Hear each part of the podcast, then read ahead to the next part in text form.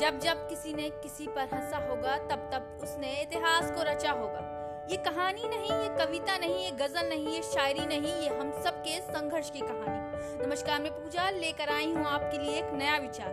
कई बार लगता है ना, ज़िंदगी की मुश्किलों से हार चुका हूँ मैं। कई बार लगता है ना, नहीं कर पाऊँगा मैं, और कई बार लगता है ज़िंदगी खत्म हो गई।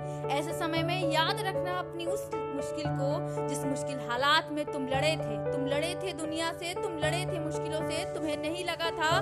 तुम हारोगे, तुम्हें लगा था तुम जीतोगे, दुनिया का सामना करोगे। फिर आज क्यों हारते हो तुम? दुनिया से डरते हो क्यों? याद रखना ये दुनिया, याद रखना ये दुनिया, एक बार कहेगी तुम नालायक हो। ये दुनिया कहेगी, तुम काबिल नहीं हो। लेकिन जब तुम संघर्ष को पार कर खुद का नाम कमाओगे तो यही दुनिया कहेगी, तुम काबिल हो।